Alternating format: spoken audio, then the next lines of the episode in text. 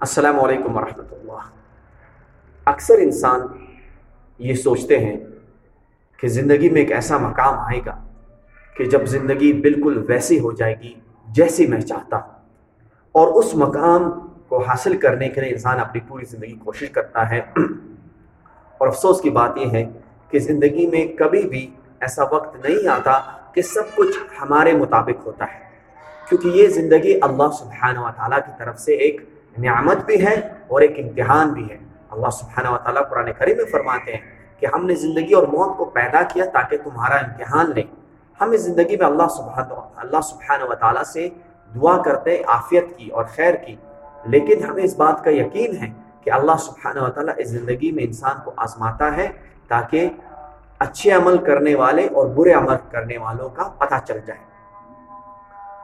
تو ہمیں کرنا کیا چاہیے؟ ہمیں جس حال میں بھی اللہ سبحانہ و تعالیٰ ہمیں رکھے، سب سے پہلے اللہ سبحانہ و تعالیٰ کا ہمیں شکریہ ادا کرنا چاہیے۔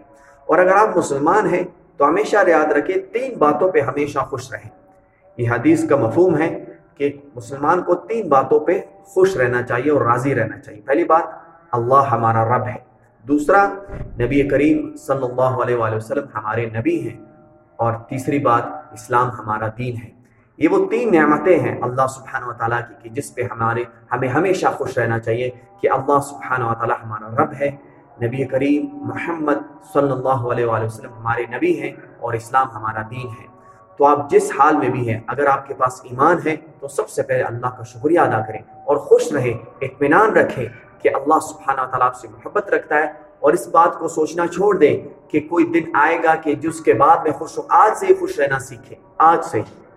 اللہ سبحانہ و تعالیٰ کسی بھی جان کو اس کی طاقت سے زیادہ امتحان نہیں لیتا۔ تو اللہ سبحانہ و تعالیٰ کا سب سے زیادہ شکریہ ادا کریں اور اگر آپ شکریہ ادا کریں گے تو اللہ سبحانہ و تعالیٰ آپ کو اور دیں گے۔ تو ہمیں ہمیشہ اللہ سبحانہ و تعالیٰ کا شکریہ ادا کرنا چاہیے اور ہمیشہ اللہ سبحانہ و تعالیٰ سے راضی نہ رہنا چاہیے۔ اللہ سبحانہ و تعالیٰ ہمیں دنیا میں اسلام پہ رکھے، ہماری موت ایمان پہ ہو۔ جب اللہ سبحانہ و تعالیٰ ہمیں اس دنیا سے اٹھائے تو اس حالت میں اٹھائے کہ اللہ ہم سے راضی ہو اور وہ ہم اللہ سبحانہ و تعالیٰ سے راضی ہوں۔ السلام علیکم ورحمۃ اللہ